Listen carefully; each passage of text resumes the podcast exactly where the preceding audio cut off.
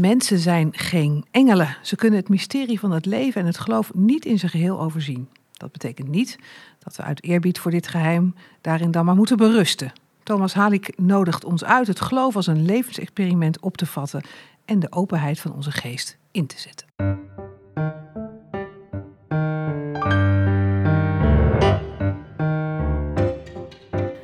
De Theologie-podcast gaat over wat vandaag speelt in kerk en theologie en wil delen, inspireren en verdiepen. Vandaag praten Mark de Jager en ik met Erik Borgman over de inhoud en betekenis van het nieuwe boek van Thomas Halik. Erik Borgman is uh, zelf hoogleraar publieke theologie aan de Universiteit van Tilburg. U kent hem ongetwijfeld. En hij kent het werk van Thomas Halik goed. En hij volgt Halik ook al een poosje. Ja, Erik, welkom. Fijn dat je er bent. Ja, dankjewel. Wanneer uh, leerde jij Halik kennen? Uh, ik denk 2011, 2012 in ieder geval voordat zijn eerste boek in het Nederlands vertaald werd. Ja, en dan gewoon simpelweg omdat je hem in een voetnoot tegenkomt, denkt dat is een interessant citaat. En dan ga je, ga je, ga je het opzoeken, zou ik maar zeggen. Ja. Um, en langzamerhand dus uh, wel, ik beschouw hem wel als een geestverwant, zeg maar. Dus iemand die uh, ook inhoudelijk tamelijk dicht bij mij, uh, bij mij staat. Wat ik zelf ook in de theologie probeer te doen en Ja. te zijn. Kun je, hem iets, kun je hem even introduceren voor mensen die hem, zijn er misschien een paar, niet kennen? Ja, dat zal ik proberen. Eh, eh, ja, Halik komt uit Praag, hè, dus uit, eh, uit Tsjechië. En eh 48, 1948 geboren. Eh, is dus iemand van de communistische periode in, eh, in Tsjechië. En is in die periode eh, katholiek geworden. Hij kwam niet uit een religieus gezin, maar is in eerste instantie katholiek geworden. En heeft zich later priester laten wijden. Is daar ook voor opgeleid, maar dat was allemaal volslagen in het geheim. Want de kerk mocht er niet zijn. Die mocht er niet zijn en mocht zeker niet werven. Dus er mochten geen nieuwe eh, priesters worden opgeleid. Ehm, en, eh, en het was zo geheim dat zelfs zijn moeder niet wist dat hij, geheim, dat hij gewijd was. Dat vind ik altijd nog een buitengewoon fascinerend idee. Ja. Dat, je dat, kan- dat dat kan. Dat je dat Eh, geheim kan ja, houden. dat je dat geheim kan houden. Ja. Nou, dus, maar, Waar ben je geweest? Ja, Nou, ja, maar goed, in ieder geval, niet, dat, heb ik hem altijd nog wel eens willen vragen hoe dat eigenlijk zat. Maar hij heeft daarover in zijn autobiografie, in zijn Nederlands verschenen als Geloven in het Geheim. Eh, met dat dubbelzinnige van in het geheim geloven en eh, geloven in het In het geheim, ja. Ehm, eh, tamelijk uitvoerig over geschreven. Hij heeft ook geschreven over een periode die voor hem tamelijk moeilijk was. De periode nadat Tsjechië weer eh open ging. Hè, voor eh, Tsjechoslowakije toen nog in eerste instantie. Hij, was, hij zat tamelijk dicht bij, bij de kringen van de dissidenten. Mensen als Havel. Eh, Die eh, president werd. Die president werd. eh, Jan Patočka, een, de, eigenlijk de ideoloog van Garta 77... maar een belangrijke filosoof in, in Praag... Dat, dat, dat- die beschouwt hij als zijn, zijn leermeester. Hij werd toen tamelijk snel prominent in de katholieke kerk. in die periode daarna, maar kreeg een heel heftig conflict met de leiding van zijn kerk. En dat heeft hem ook behoorlijk in een crisis, in een crisis gebracht. En voor hem was eigenlijk de, de, de, ja, de, de verbijsterende ontdekking dat waar hij vroeger zo'n hekel aan had gehad in de communistische partij, dat hij dat in zijn eigen kerk tegen. Eh, dus mensen die eigenlijk alleen maar van het apparaat waren en niet, eh, en niet voor iets echts eh, gingen. Nou, dat, dat heeft duidelijk iets, ook iets positiefs opgeleverd. Dus zijn toon, die in zijn theologie heel erg zit, dat hele persoonlijke, maar niet op basis van, ja, van een harde en vaste overtuiging, maar God als mogelijkheid, geloof als mogelijkheid, die kant, die heeft hij denk ik in die periode ontdekt, ook om te kunnen overleven in die situatie. Hij had natuurlijk ook kunnen zeggen, ja, als dit de kerk is, dan ga ik eruit. Maar dat is duidelijk niet zo. Eh, en ik denk dat dat, eh, en dat tot, de- tot op de dag van vandaag, tekent dat eigenlijk zijn, zijn aanpak. En ook zijn, want dat is inderdaad ook een andere vraag. Ehm, je zou hem kunnen schetsen misschien als de theoloog van de secularisatie. Of degene die eh, duidt hoe de samenleving er nu aan toe is. En de rol van, van, van geloof en kerk in die samenleving. Of, of doe ik daarmee tekort? Nou ja, je doet iemand natuurlijk altijd tekort met welke eh, vorm van, van karakterisering dan ook. Maar dit is wel duidelijk een front wat hij zelf ook kiest. Hè. Dus ehm, ehm, Uh, en dat, dat heeft iets te maken met inderdaad die geschiedenis. Uh, hij was in een korte periode, zo na 90, dus toen het, toen het allemaal weer open ging uh, in Oost-Europa, uh, van de meer conservatieve lijn van de katholieke kerk. eindelijk kunnen we weer stevig het, tot herkerstening overgaan. Maar hij heeft zich eigenlijk ontwikkeld tot, tot iemand die een soort brugfunctie wil vervullen tussen gelovigen en niet-gelovigen en halfgelovigen, zoals hij dat dan -huh. noemt. En eigenlijk denk ik dat het vooral om die laatste categorie gaat. Mensen die wel die wel iets zien in de christelijke traditie, maar tegelijkertijd er ook niet helemaal van zijn. Daar een soort ja, haat-liefde verhouding mee, uh, mee hebben. En dat zijn er ook in Tsjechië natuurlijk inmiddels wel heel veel. Want dat is nog geseculariseerder dan Nederland? Ja, dat denk ik eigenlijk niet. Maar nee? oh. uh, het is op andere manier natuurlijk geseculariseerd. Uh, in de zin van, het was natuurlijk institutioneel buitengewoon geseculariseerd. Want de kerk mocht helemaal niks. Dus natuurlijk, en dat god niet alleen voor de katholieke kerk, maar dat god voor andere kerken ook. Uh, maar uh, het, ik denk dat Nederland op een heel andere manier geseculariseerd is. Namelijk dat je over religie ook nauwelijks in het openbaar kunt spreken. Je zei, mijn, mijn leerstoel is inderdaad publieke theologie. En dat die combinatie is voor heel veel Nederlanders al heel ingewikkeld. Dat je en publiek en theoloog kunt zijn. Dat is denk ik in een land als uh, Tsjechië iets minder het geval. Daar uh, ik is ook wel echt een publieke intellectueel. Het is ook wel iemand die zich die wordt beschouwd als nou ja, als een stem in de Ja, nationale. die wordt nationale gehoord. Ja, ja, zeker. Ja, En is het dan juist dat, dat hij dus die mogelijkheid laat zien om op dat grensvlak in gesprek te gaan, verklaart het dan ook waarom hij zo populair is hier in Nederland? Ik denk voor een deel, ja. ja dus dat sluit aan hè, natuurlijk bij ook ervaringen van, eh, van, van Nederlandse gelovigen. Eh, misschien ook wel van een verandering van eh, die Nederlandse gelovigen ervaren. Dus vroeger was het relatief normaal om te geloven, maar dat is niet zomaar meer zo. Dus ik denk wel dat daar een, eh, dat daar een verbinding zit. Maar toch, nogmaals, het, het, het, misschien is de aantrekkelijkheid ook wel dat het nou net niet aansluit. Want hij is daarin denk ik veel vrijmoediger dan heel veel Nederlandse theologen, die daar toch dan ook ingewikkeld gaan zitten doen. Over kan ik dit nog wel zeggen en kan dat nog wel. En dat is ook eerlijk gezegd een van de dingen waarom ik hem zo aantrekkelijk vind. Ik probeer dat zelf eigenlijk ook te zeggen. Dat niet, we gaan niet zeggen van ja, eh, eh, we, gaan, we gaan ons niet verstoppen. We gaan Sorry dat ik geloof. Precies, sorry dat ik geloof. Ehm, en dat heeft hij ook heel sterk. Dus hij, hij, aan de ene kant probeert hij ruimte te maken... ook voor, niet, voor niet-gelovigen, voor halfgelovigheid, voor twijfel... voor openheid, voor nou ja, dat alle dingen niet vaststaan. En tegelijkertijd ja, steekt hij ook niet onder stoelen of banken... dat hij toch uiteindelijk daarvan is. En dat is in zijn geval natuurlijk buitengewoon geloofwaardig... want hij heeft zijn leven daarvoor... Ja. eh, niet in de letterlijke zin. Ik bedoel, was niet, de kans was niet dat hij doodgeschoten werd. Maar hij kon natuurlijk wel zijn beroep niet uitoefenen. En daardoor, hij, als je van de kerk was, kon je een heleboel dingen niet. Dus hij heeft zich daar wel echt aan toevertrouwd in Ja. allerlei Ja. opzichten. Nou is hij dus heel populair, eh, dat, dat zei Mark net ook al, in Nederland. Eh, met name ook onder protestanten. Kun je dat begrijpen? Eh, ja, moeilijk eerlijk gezegd. Ja, dus ik, ik, ik constateer het ook. En eh, ik bedoel, kan ook wel, kan er wel dingetjes over zeggen. Dus waarom dat zo is. Hij heeft een relatief individueel geloof. Hè, dus, of in ieder geval ruimte voor het individu. En ook ruimte dus voor de individuele invulling daarvan. En de worsteling ermee enzovoorts. En tegelijkertijd eh, vind ik zelf, maar ja, ik lees het natuurlijk als een katholiek. Het buitengewoon eh, katholieke theologie. Ook omdat hij omdat hij zo heel sterk eh, van de kerk is. Want dat is natuurlijk ja, een van de gekke kanten daarvan voor een buitenstaander. Is natuurlijk dat hij op geen enkel moment er blijkbaar aan twijfelt of hij nog van de kerk moet zijn. Ja, dat is. hè, dus dat, en dat, dat is een typische katholieke houding. Zo van ja, we kunnen wel. We, zijn natuurlijk we zijn heel erg eh, tegen allerlei dingen. Maar ja, ik bedoel, het is, het is wel onze kerk, hè, zou ik maar zeggen. Je, het is zoals je, je kunt op sommige momenten een hekel hebben aan je moeder, maar het blijft toch je moeder. Nou, zo'n soort, eh, zo'n soort gevoel. Nou ja, en die kant zit er ook heel, eh, heel sterk in. Misschien verlangen protestanten daar ook wel naar. Zo van ja, ik weet het eigenlijk allemaal niet zo. En dan zegt Halik, nou, dat hoeft ook niet. Geef je er maar aan over en dan kunnen we, zie je vanzelf wel waar je uitkomt. Dat Is, dat zou ook een deel van de aantrekkelijkheid eh, kunnen zijn. Maar ik vind het zelf eigenlijk vooral jammer dat mijn katholieke collega's eigenlijk niet zo heel veel. Ah, dat is Van- meer, dat, daar zit meer de pijn. Ja, daar, zit- ja, daar zit een zekere, zekere pijn. In de zin van, eh Halik wordt vaak in, in theologische kringen afgedaan als iemand die vooral een beetje populair is. En nou is dat ook wel zo. Hij schrijft het op een beetje, ja, echt om toegankelijk te zijn. Maar hij, is altijd, hij is altijd priester gebleven, toch? Hij heeft nooit een, een, een, eh, een bepaalde hogere onderwijsfunctie, wat dan ook. Uh... Nee, ja, nou ja, hij is hoogleraar aan, ja, de, aan ja, die faculteit. Maar um, hij is ook gewoon pastor van, het, van, van, het, uh, van de universiteitskerk. Hè? En dat is, dat is in Tsjechië natuurlijk wel echt een een kerk. Hè? Ik bedoel, dat is niet, dat is niet ergens een parochietje. Dat is echt een serieus, serieuze plek.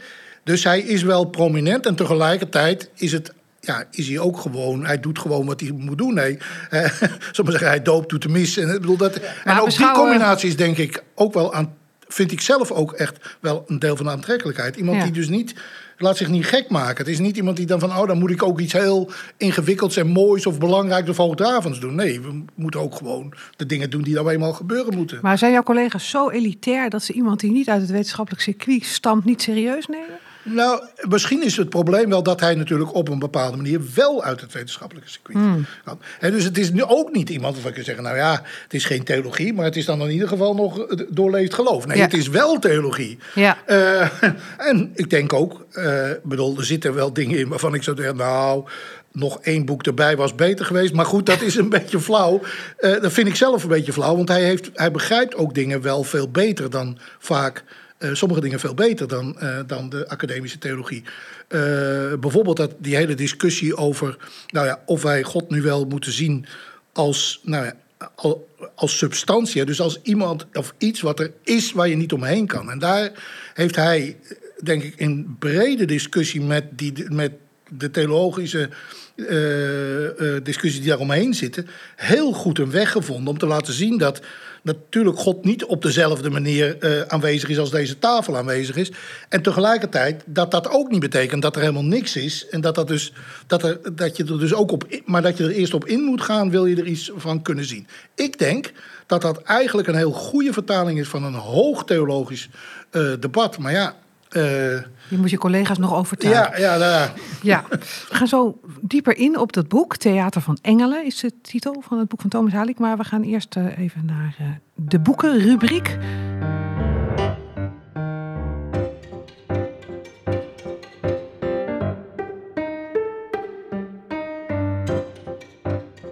Altijd een fijne onderbreking. Gert-Jan van Rietschoten. Jij hebt een boek voor ons. goedemorgen, dat heb ik zeer zeker. Nou en of. Uh, ik heb een boek uit de winkel meegepakt uh, van Tim Vreugdenheel. Ah, Opener dan ooit. Ja, Opener dan, dan ooit is de titel. Uh, en dit boek dat spreekt eruit, want het ligt nou, tussen allerlei andere, nou, mag ik zeggen, wat saaie kachten soms. Um, op, de, op de tafel en, en, en ziet eruit als een neonbord, wat het, wat het ook eigenlijk weer heeft. En het, het is een, een, een, een, ja, een soort van uh, marketingactie, uh, lijkt het haast, om, uh, om dat boek aantrekkelijk te maken en op te pakken. en dat is eigenlijk ook precies waar naar dit boek over gaat.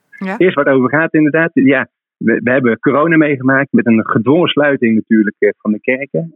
dat heeft heel veel mensen gedesillusioneerd in de kerk, denk ik. Heeft veel mensen ook verwijderd van het, van het kerkgaan natuurlijk. Um, en Tim Vreugdeel die, um, die, die geeft in deze uh, uitgave eigenlijk ons allemaal de uitdaging om na die uh, sluiting van corona, na, en, en, we mogen nu weer inderdaad aan de slag, um, ja, op een hele vernieuwde manier, met, met nieuwe energie, juist weer aan de slag te gaan. Dus dit boek stimuleert en prikkelt en, en, en ja, geeft je allerlei prikkels inderdaad om dus nou, die, die, dat kerk zijn en, en niet als een een, depressieve um, nou ja, opdracht nou in, we moeten weer open. Hmm. Nee, het geeft juist allerlei aantrekkende bewegingen van ja, hoe kan dat nou op een goede manier? Hoe kunnen we vol energie en, en enthousiasme die kerk weer open doen, zodat we kunnen leveren waarvoor we als kerk uh, ja, ook geroepen zijn. Ja. Uh, Geeft u concrete, concrete aanwijzingen dan? Of waar, moet, waar moet ik aan denken?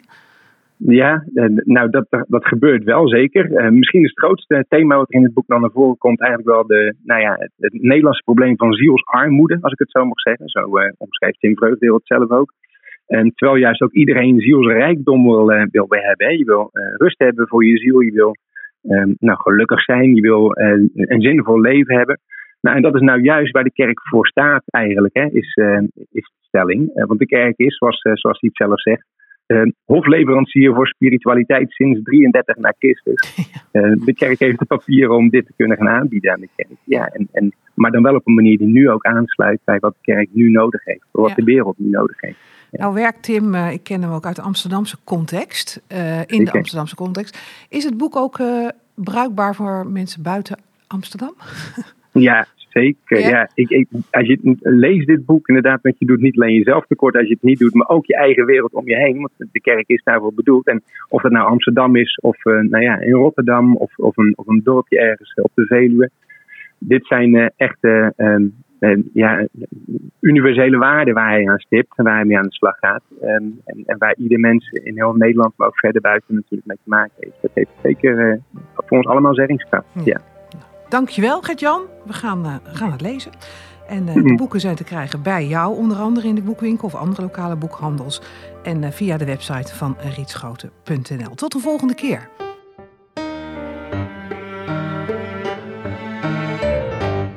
Ja, wij gaan terug naar Erik Borgman, met wie we praten, Mark en ik, over Thomas Halik, zijn nieuwste boek.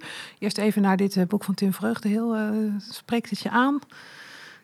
Nou, eigenlijk niet echt. Omdat dat dacht ik, ik Nou ja, het is me iets te, nou ja, eh, iets te, eh, te, te snel uh, weer terug naar, uh, naar, naar, naar, naar stevig uh, positief, zou ik maar zeggen. En ik vind eigenlijk, ik vind wel dat de kerk echt een probleem heeft gehad met de, in de coronaperiode.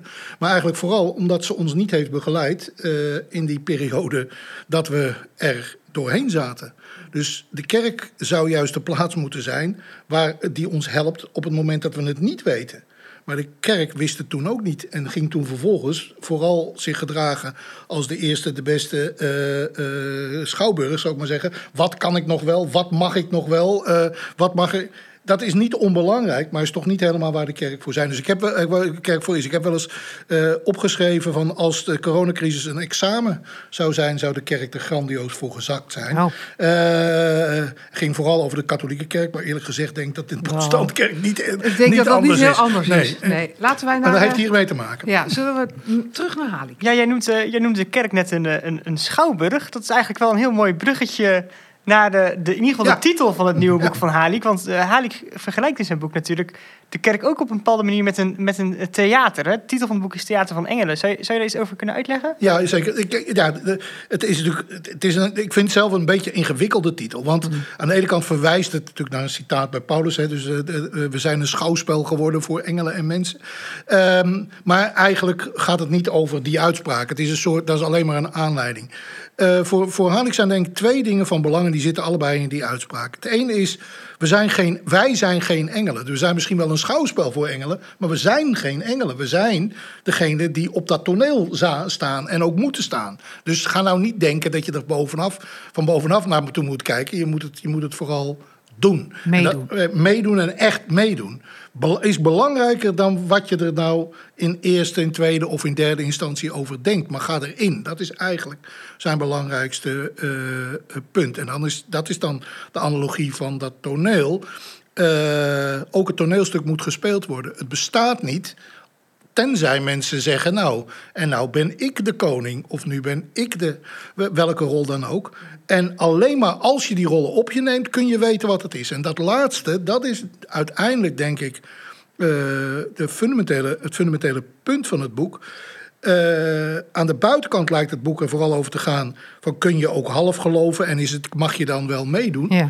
Maar zijn fundamentele punt is uiteindelijk dat geloof bestaat in dat meedoen. En niet in wat je daar dan vervolgens allerlei, allemaal over denkt. Dus het gaat niet over ons. eh, ik heb zelf wel eens gezegd. eh, we geloven niet in ons godsbeeld. Maar we geloven met behulp van ons godsbeeld hopelijk in God. God. En, en dan vervolgens gaan we daar ook iets zichtbaar van maken. En dat laatste is veel belangrijker dan welk godsbeeld of kerkbeeld of, of wereldbeeld dan ook. En dat is, eh, en nou ja, dat heet dan wel in de geesteswetenschappen performativiteit. Hè? Dus dat je het geloof eerst moet doen, wil je kunnen begrijpen wat het is. En niet dat het niet eerst in je hoofd zit. Nou, dit is denk ik, dus ik ben benieuwd wat dit boek nu doet. Want dit is voor protestanten een nog moeilijker punt dan voor, de, voor, voor katholieken, denk Ja. ik. Dus dat idee dat het niet om de leer gaat, Maar dat het juist gaat en dat je de leer, eh, om wat je doet en hoe je ermee leeft. En dat je eigenlijk de leer pas kunt begrijpen als je het van binnenuit ziet in plaats van Als je van gaat buitenaf. meedoen. Ja. Hij zegt ook eh, ergens in het boek, in het begin was er het aangesproken worden. En dan heeft hij het over Johannes heen. ja. Eh, is dat het ook? Daar begint het, wat, wat Halik betreft. Dat Ja. elk mens wordt aangesproken om mee te gaan doen. ja, En als je het niet kunt geloven, zegt hij dan ook, speel het dan. Ja, doe, dan, doe het dan maar. alsof. Ja, nou ja, dat is op zich, en dat zegt hij ook wel ergens... dat is eigenlijk een heel oud, eh, een oud punt aan de katholieke kant.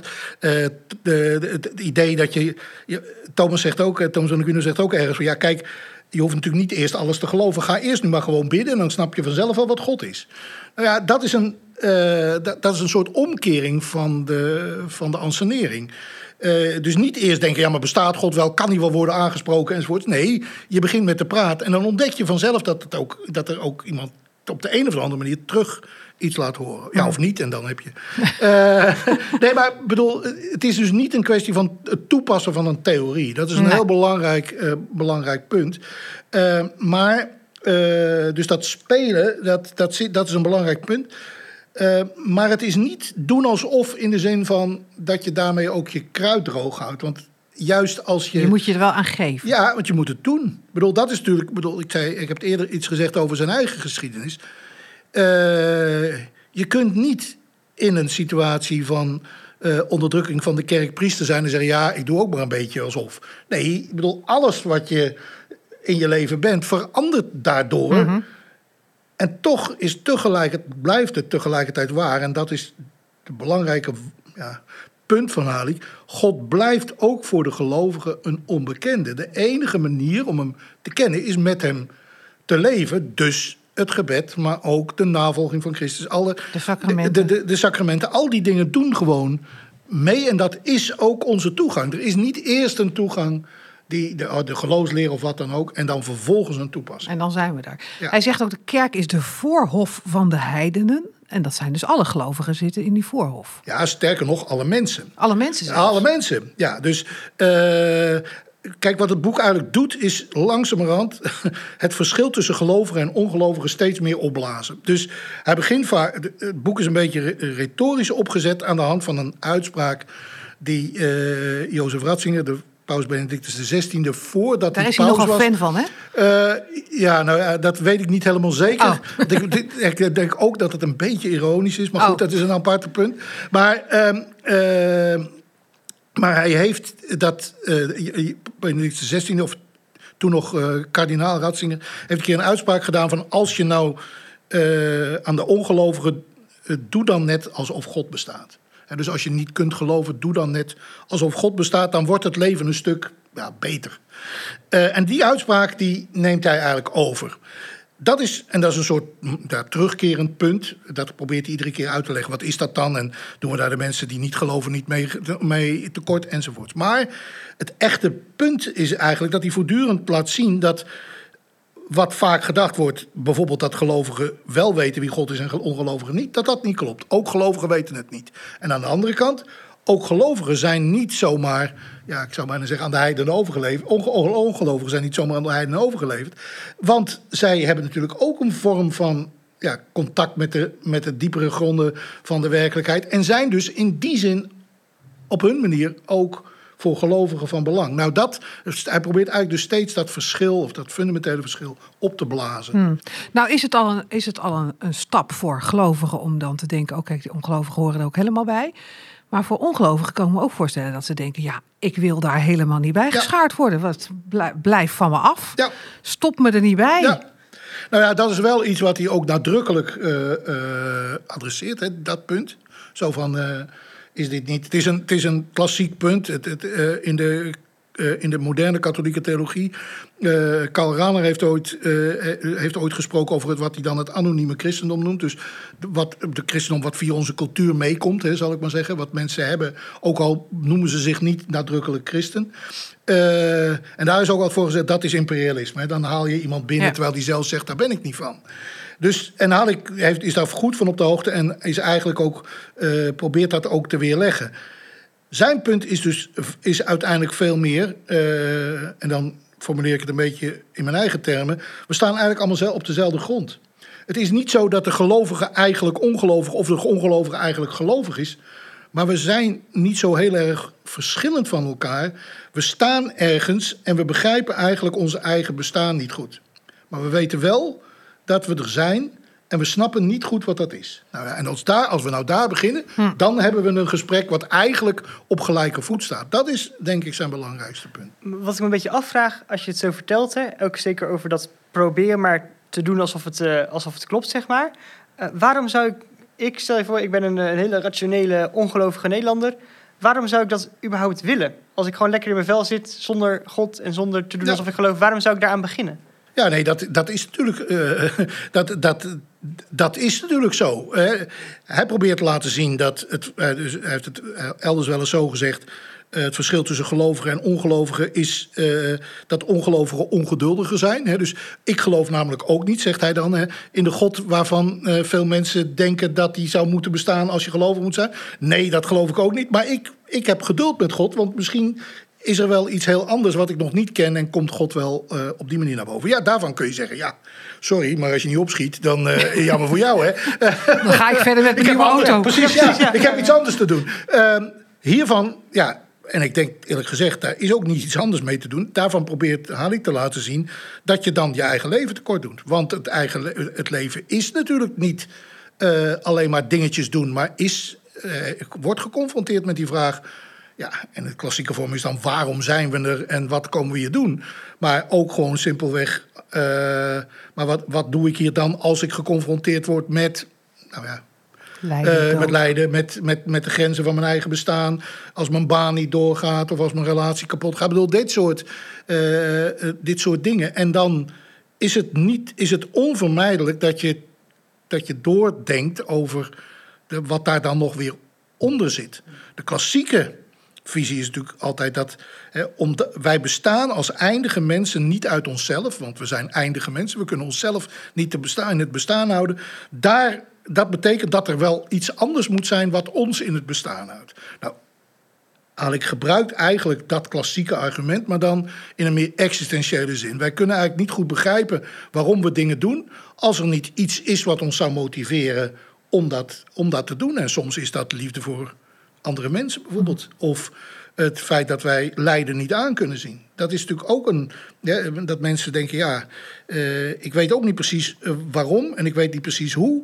Maar ik weet één ding zeker: dit kan zo niet. Nou ja, dat zijn, dat zijn de vormen waarop het zich voordoet. En dan zegt hij: ja, dan zou, is het minstens een mogelijkheid om verder, Ja. om verder te denken of Hij- verder te gaan. Hij is ook wel zo realistisch dat, in, dat hij in zijn boek ook beschrijft dat er natuurlijk allerlei hindernissen Ja, zijn voor mensen om te geloven. Beelden van God die mensen kunnen hebben. De taal waarin mensen, de gelovigen, over God spreken. Eh, hij zegt ook, en dat viel me ook wel echt op, hij zegt de kerk moet Jezus naar buiten laten gaan. Ja, en Jezus staat aan de deur en klopt, Ja. maar niet zoals wij denken. Maar die klopt aan de binnenkant Ja. van die kerkdeur en die zegt: Ja. Doe die deur open en naar buiten. Ik dacht: Is dat niet heel pretentieus? Te zeggen dat Jezus in de kerk zit? oh. Die is toch al lang daarbuiten? Ja, dat zou ik uiteindelijk ook zeggen. Ik denk eerlijk gezegd, haal ik ook. Maar, eh, maar voor hem is het, eh, eh, gaat het, ja, ik bedoel, de, de, de ansenering is een andere. Het, hij heeft ook in de coronaperiode wel gezegd, die lege kerken die we nu zien, dat is de toekomst van de kerk. Daar moeten we ons wel op voorbereiden. Die kerken worden echt niet meer vol. Dus als wij God willen vinden, dan moeten we hem buiten vinden. En dat is in zekere zin dezelfde metafoor, maar dan moet Jezus dus niet zozeer naar buiten, maar moeten wij naar buiten. Wij om moeten naar Jezus buiten om hem te vinden. Eh, Ja. eh, en dat is denk ik voor hem het belangrijke, eh, het belangrijke punt. Ehm, als de kerk een betekenis heeft, heeft ze dat omdat ze iets zichtbaar maakt wat ook buiten de kerk, of misschien wel juist buiten, buiten de kerk betekenis heeft. Nou, dit is uiteindelijk, zal maar zeggen, Vaticaan II. Hè, dus eh goede, goede katholieke theologie in de, in de moderne zin van het woord. De kerk is er niet voor zichzelf en sluit God ook niet op, brengt God ook niet, maar thematiseert de God die er al is in de geschiedenis. Ehm, maar dat weet hij wel op een hele eh, st- stevige manier neer te zetten en, eh, en daar ook de consequenties uit te trekken. Dus dat betekent ook gewoon dat we niet binnen moeten blijven zitten. Ga dan ook naar buiten, ga bij ja, doe wat er gedaan moet worden. En vraag je niet steeds af, ja, maar wij hebben als kerk toch misschien nog wel iets anders te doen of zo. Doe gewoon wat er gedaan moet Gaat het ook niet rechtstreeks in tegen hoe de, zeg maar in, de, in de Nederlandse Rooms-Katholieke Kerk eh, door de leiding wordt aangekeken tegen het kerk zijn? Ja, ik bedoel, ja, ik kan- ik kan er proberen een genuanceerde Ja, ik, antwoord ik, ik, zat- daar zat ik op te wachten. Maar nee. Maar uiteindelijk is het antwoord daarop ja. Ja. Eh, Hanek is natuurlijk heel erg tegen een stroming die in de wereldkerk zit, maar ook in Nederland tamelijk sterk vertegenwoordigd is bij sommige bisschoppen. En dat is het idee dat de kerk zich juist zou moeten redden door zich naar binnen te Ja, keren en vast te houden. Klein clubje, ja. En daar is hij, bedoel, als er nou iets is waar hij tegen is, dus verder geen harde polemicus, maar dit is wel heel erg waar hij tegen is. Dit zo, ja, bedoel, dit is niet zijn, eh, zijn godsbeeld, zijn wereldbeeld en, enzovoorts. En ook het mijne niet. Dus in die zin, hier zit denk ik de, de meest elementaire erkenning. Eh, de, de, de katholieke kerk kan geen secte zijn. Ja, bedoel, dat, dan is er geen kerk meer. En dat weet ze ook. Dat weet haar traditie ook. Maar dat, pre- precies dat wordt soms vergeten. En daar, dat was ook deel van dat conflict waar ik het eerder over had met, zijn, met de kerk na de, eh, na de omwenteling. Eh, en daar is hij heel duidelijk in. De kerk kan niet iets proberen voor zichzelf te claimen, want dan gaat het ook kapot. Dan maken wij het, doordat we het vasthouden, stuk. Eh, God is vrij. En dat hoort ook zo. En wij kunnen hooguit volgen en wij moeten hem volgen waar hij gaat. En als dat is buiten de kerk, dan kunnen wij niet zeggen: ja, maar we zaten zo lekker binnen. Ja, en we waren zo hard bezig om Ja, het binnen een precies. beetje goed te Ja, houden ja, met elkaar. precies. Ja. Ja. Is het, eh, ook al is dat boek natuurlijk ver voor corona geschreven, maar zou, zou het ons ook richting kunnen geven als kerk? Ik reken mezelf daar dan ook maar even toe en eh, Mark natuurlijk ook, aangezien we allebei ook dominee zijn. Eh, kunnen wij iets van richting vinden in, in, in hoe Halik nu schrijft over geloof en over buiten, binnen, wie er wel en niet bij horen? Nou ja, dat, dat, kan dat ons helpen? Want ja, eerlijk gezegd, Mark, ik denk dat ik ook voor jou spreek, wij zoeken ook. Ja. Nee, kijk, eh, iedereen, kijk, ik bedoel, iemand die in Nederland in de kerk zit en niet zoekt, die, zou ik maar zeggen, die, eh, die, heeft, zijn ogen, in zijn ogen niet, in- heeft zijn ogen in zijn zak. Want we hebben natuurlijk een aantal echte problemen waar we niet zomaar het antwoord op hebben. Dus, de- dus dat, is, eh, dat, zou ook, dat zouden meer mensen moeten doen, zou ik bijna zeggen. Ehm, maar ehm, eh, dat zoeken, dat laat hij natuurlijk ook zien als eigenlijk de belangrijkste vorm van geloven. En als er nou, al, misschien is dat wel de belangrijkste boodschap. Dus geloven is niet als je niet meer hoeft te zoeken en als je het al weet. Geloven is het zoeken zelf. Ik heb zelf wel eens gezegd, er is geen weg naar de kerk, de kerk is de weg. Dus ook als je, als je niet weet wat je moet doen, of je zit er maar een beetje en je, je zwijgt een beetje met elkaar, dan is de kerk daar ook. Als de zwijgende, de wanhopige, de roepende, eh, de roepende kerk. Nou, dat punt, dat maakt, denk ik, haal ik op een hele eh, goede manier en op, op heel verschillende manieren. Ehm, dat kan ons helpen bij corona. En wat ons ook kan helpen, wat ik net al eh, zei naar aanleiding van het boek van Vreugdeel. ehm, wat hij ook heel nadrukkelijk laat zien, is dat de kerk er niet alleen maar is voor fantastisch, leuk en zinvol. Eh, hier in dit boek is dat iets minder, maar hij heeft natuurlijk eh, met name dat boek wat in het Nederlands heet Raakt de Wonden aan. Ja. Dat is natuurlijk een heel, gaat eigenlijk over gewond zijn. En God is in de wonden, zegt hij dan. Eh, nou ja, als we dat beter hadden begrepen tijdens de coronaperiode, hadden we misschien anders ons weten op te stellen. Want er is ook gewondheid door de corona. Enorm. Daar hadden wij moeten zijn. En niet moeten zeggen, nou, wij wachten ook tot het over is en dan, kunnen we, dan, kunnen we weer, eh, dan kunnen, kan de kerk weer open. Nee, we hadden bij mensen moeten zijn die daar gewond raakten in allerlei opzichten. Bij onze jonge mensen die eh, misschien nog wel wanhopiger en eenzamer werden dan ooit. Nou, hier zit denk ik een, eh, eh, een punt. Ja, hij geeft daar geen recepten voor. Nee. Maar dit is wel voor, voor mij in ieder geval een heel belangrijke boodschap van het boek.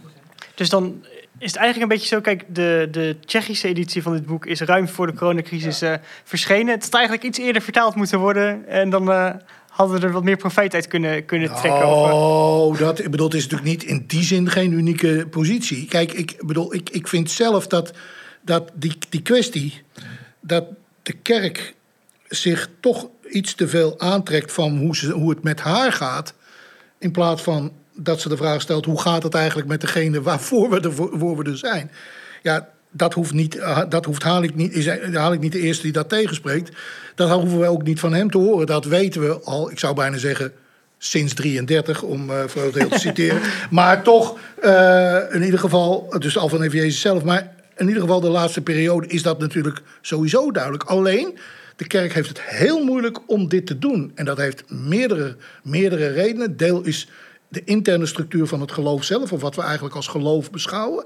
Maar het andere is, is ook onze institutionele vormen. Wij denken toch dat de kerk pas bestaat als die, dat kerkgebouw vol is.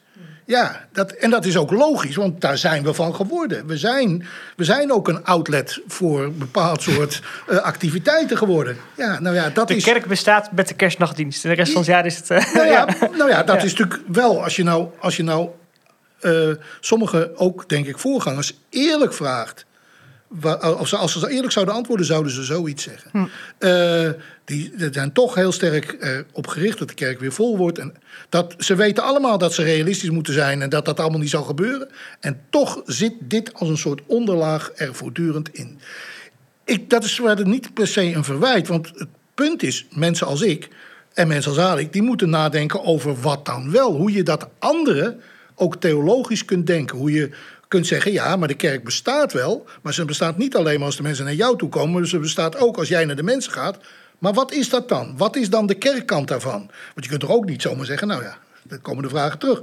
Dat die mensen eigenlijk allemaal kerk zijn. Ze hebben net gezegd dat ze daar niet van wilden zijn. Ja, dat gaat dus niet. Maar wat dan wel? Wat is dan de missionaire kant? Nou, hier zitten we dan midden in de, uh, in de kwestie. Het, het, het verschil, denk ik, tussen 2012 en nu, is dat we inmiddels ook een pauze hebben die, die, dit soort dingen uh, stevig uh, agendeert. Hè. Dus die ook eigenlijk probeert uh, dus Alex staat heel dicht bij, bij, bij Paus Franciscus ja. inhoudelijk. Um, uh, die ook probeert om, die, uh, om, missionair, om het missionaire van de kerk te onderscheiden van wat hij dan proselytisme noemt, bijvoorbeeld. Hè, dus mensen binnenhalen. Mm -hmm. die probeert te laten zien dat dienstbaarheid eigenlijk de belangrijkste kwestie van de kerk is. En niet of ze nog, of ze nog glorie, glorieert op de een of andere manier.